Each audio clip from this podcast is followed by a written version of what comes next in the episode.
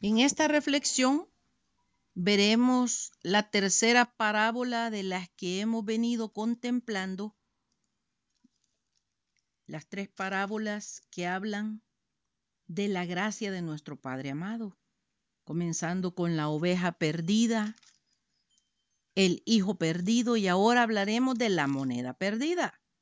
Lucas, en el capítulo 15 del versículo 8 al 10 dice: ¿O qué mujer que tiene 10 dracmas, si pierde una dracma, no enciende la lámpara y barre la casa y busca con diligencia hasta encontrarla?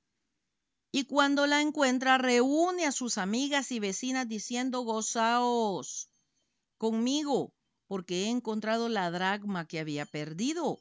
Así os digo, que hay gozo delante de los ángeles de Dios por un pecador que se arrepiente. Estas parábolas de la moneda, la oveja, están relacionadas. Era costumbre de nuestro amado Señor Jesucristo contar parábolas para hacer más clara la comprensión de sus enseñanzas. En este caso, tienen sentido similar que duplica el tema. Hace referencia al gozo que hay en los cielos por un pecador que se arrepiente. ¿Pero qué es una dracma?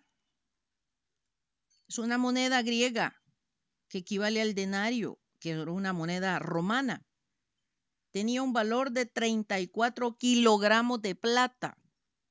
La mujer de la historia o de la parábola tenía 10 de estas monedas y se le perdió una. Ahora la gran pregunta de los 10 millones es: ¿cuántos tesoros? Bueno, la gente dice: ay, sos un tesoro, este hijo mío es un tesoro, este esposo mío es un tesoro, esta mujer es un tesoro.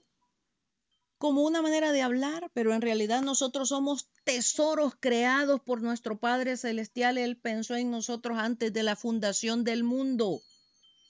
Somos únicos y exclusivos.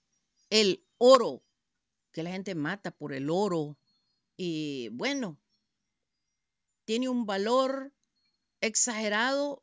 ¿Por qué? Porque es escaso de encontrarlo. El valor va en relación a esto, que hay que invertir una cantidad de recursos y tiempo para encontrarlo, sacarlo de donde está. Ahora comparémonos con el oro.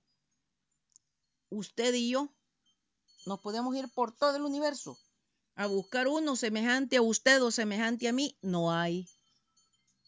Somos únicos, gracias al Cristo de la gloria.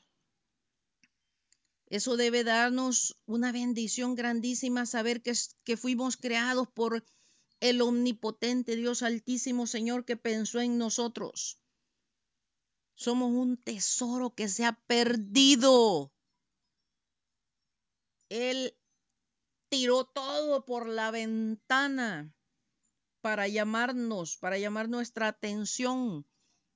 El Señor Jesucristo obedientemente, como dice Hebreos, fue obediente hasta la muerte y muerte de cruz. Vino a tomar nuestro lugar para pagar los pecados de la humanidad, para rescatarnos de donde estábamos.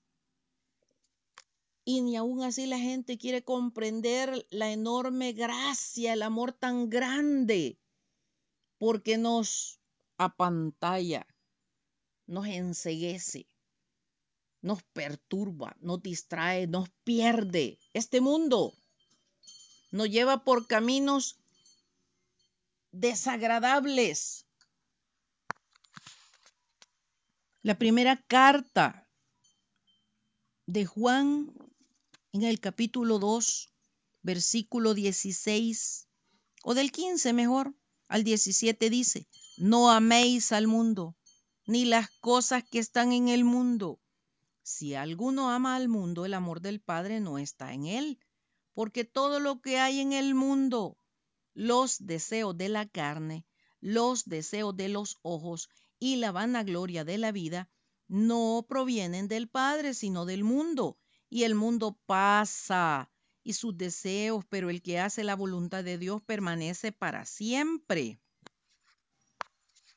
Uniendo el sentido de las tres parábolas, el hijo que por las cosas del mundo se fue y derrochó todo lo que el padre le había dado. La oveja que se perdió y el pastor dejó a las 99 y se fue a buscar a la perdida y la trajo chineada. Y ahora la mujer que pierde la moneda deja aventadas las 9 monedas y le da vuelta a la casa para encontrar una moneda perdida. Esa moneda perdida somos usted y yo, que Dios nos ha buscado, nos va a buscar, nos va a llamar para que cobremos conciencia de que la importancia de nuestra vida no está acá. Aquí somos peregrinos y extranjeros, vamos de paso. Es como un seminario, como un cursillo que estamos sacando para la eternidad. ¿Qué es el tiempo? En virtud de la eternidad, nada, es como un suspiro. ¿Qué es nuestra vida? En comparación de la eternidad, nada. Y sin embargo, le damos una importancia exagerada. ¿Cuánta gente hay que pierde la vida por ganarla? Por eso el pasaje en los evangelios dice: el que gana su vida la perderá y el que la pierde la va a ganar. Quiere decir que no le demos importancia extrema a esta vida y todas las cosas de este mundo. Mucha gente cuando abordamos estos temas, ay, estos son fanáticos, son religiosos, se sienten como que les echamos chile en la herida. Hasta caemos mal como tropezón en ayuna, porque tal vez tienen una vida ilícita, tienen pecados escondidos, gozan de alguna maldad, se recrean en sus pecados, no les interesa saber de Dios, porque eso implica retraerse de lo malo. Pero exactamente a eso nos ha llamado el Señor. A dejar lo que no tiene importancia y poner nuestros ojos en las cosas espirituales, ni tan siquiera en la religión, el fanatismo, porque enceguece, lo vuelve a uno fanático. Cuántas guerras, cuántas matanzas han habido por esto, por estar defendiendo nombres, religiones. Nosotros tenemos que pensar en el Señor Jesucristo como nuestro pastor, nuestro Salvador, quien nos llama, para quien somos un tesoro enorme, para quien representamos el pago de su vida. ¿Cuánto valdrá? ¿Qué precio podríamos ponerle a que el Hijo del Altísimo, el Omnipotente Dios, haya derramado su sangre por usted y por mí? Ninguno. Ni todo el oro de este mundo, ni todas las riquezas de este mundo pagarían ese favor tan grande, esa misericordia. Y nos damos el lujo de despreciarla, de verla de menos. Nos conformamos con ir a la iglesia, nos conformamos con ritos y costumbres. Pero no se trata de eso, se trata de una relación diaria, una comunión. En todo momento, antes de realizar una tarea, ponerle en las manos del Altísimo, hablar con Él como nuestro mejor amigo para que las cosas nos funcionen. Una oración, un diálogo permanente con Él y no esperar hasta que vamos a ir el día tal allá a la iglesia. La vida es hoy. ¿Cuánta gente daría todo lo que tiene por tener tiempo para retomar lo que dejaron de lado? O a lo que no le dieron importancia. Nosotros tenemos tiempo, tenemos vida. Es un llamado a arrepentirnos, a considerar cómo hemos vivido. Es un llamado a través de estas tres parábolas para recobrar conciencia del enorme valor que tenemos para nuestro Dios, tanto que por uno que se arrepiente hay celebración, hay fiesta en los cielos. No es cuestión de lo que nosotros creemos, de lo que nosotros decimos, sino que es cuestión de humillarnos, de reconocer nuestra necesidad, así como cuando tenemos sed, como cuando tenemos hambre, comemos, bebemos agüita y calma la ansiedad. El Señor nos llama hoy, hoy es el día aceptable, mañana no sabemos, no podemos decir después. Porque el después no existe, tenemos vida hoy. Así que yo los bendigo, hermanos.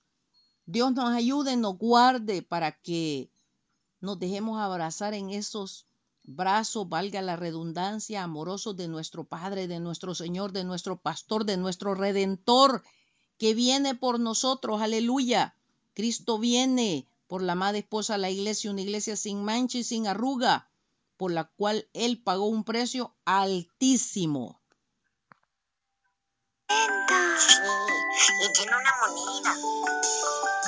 Para explicarnos cuánto nos ama, hizo el Señor esta parábola. Una mujer hubo una vez que una moneda perdió, en su cartera tenía 10 y solo 9 encontró. Valía mucho esa moneda y un gran disgusto le dio perderla. Se puso a buscar sobre la mesa, bajo la cama y en la despensa. Por más que busca no encuentra nada, está pobre, desconsolada. Esa moneda eres tú, esa moneda soy yo. Somos como esa moneda para el Señor. Esa moneda eres tú, esa moneda soy yo. Somos como esa moneda para el Señor. Buscó y rebuscó aquella señora, no descansó hasta la aurora. El suelo barrió con una escoba y revolvió la casa toda. Un brillo dorado entre baldosas, grita dichosa. Llamó a las amigas y a las vecinas, comieron pastel en la cocina, en el cielo también hay una fiesta cuando el Padre nos busca y nos encuentra. Esa moneda eres tú, esa moneda soy yo. Somos como esa moneda para el Señor. Esa moneda eres tú, esa moneda soy yo.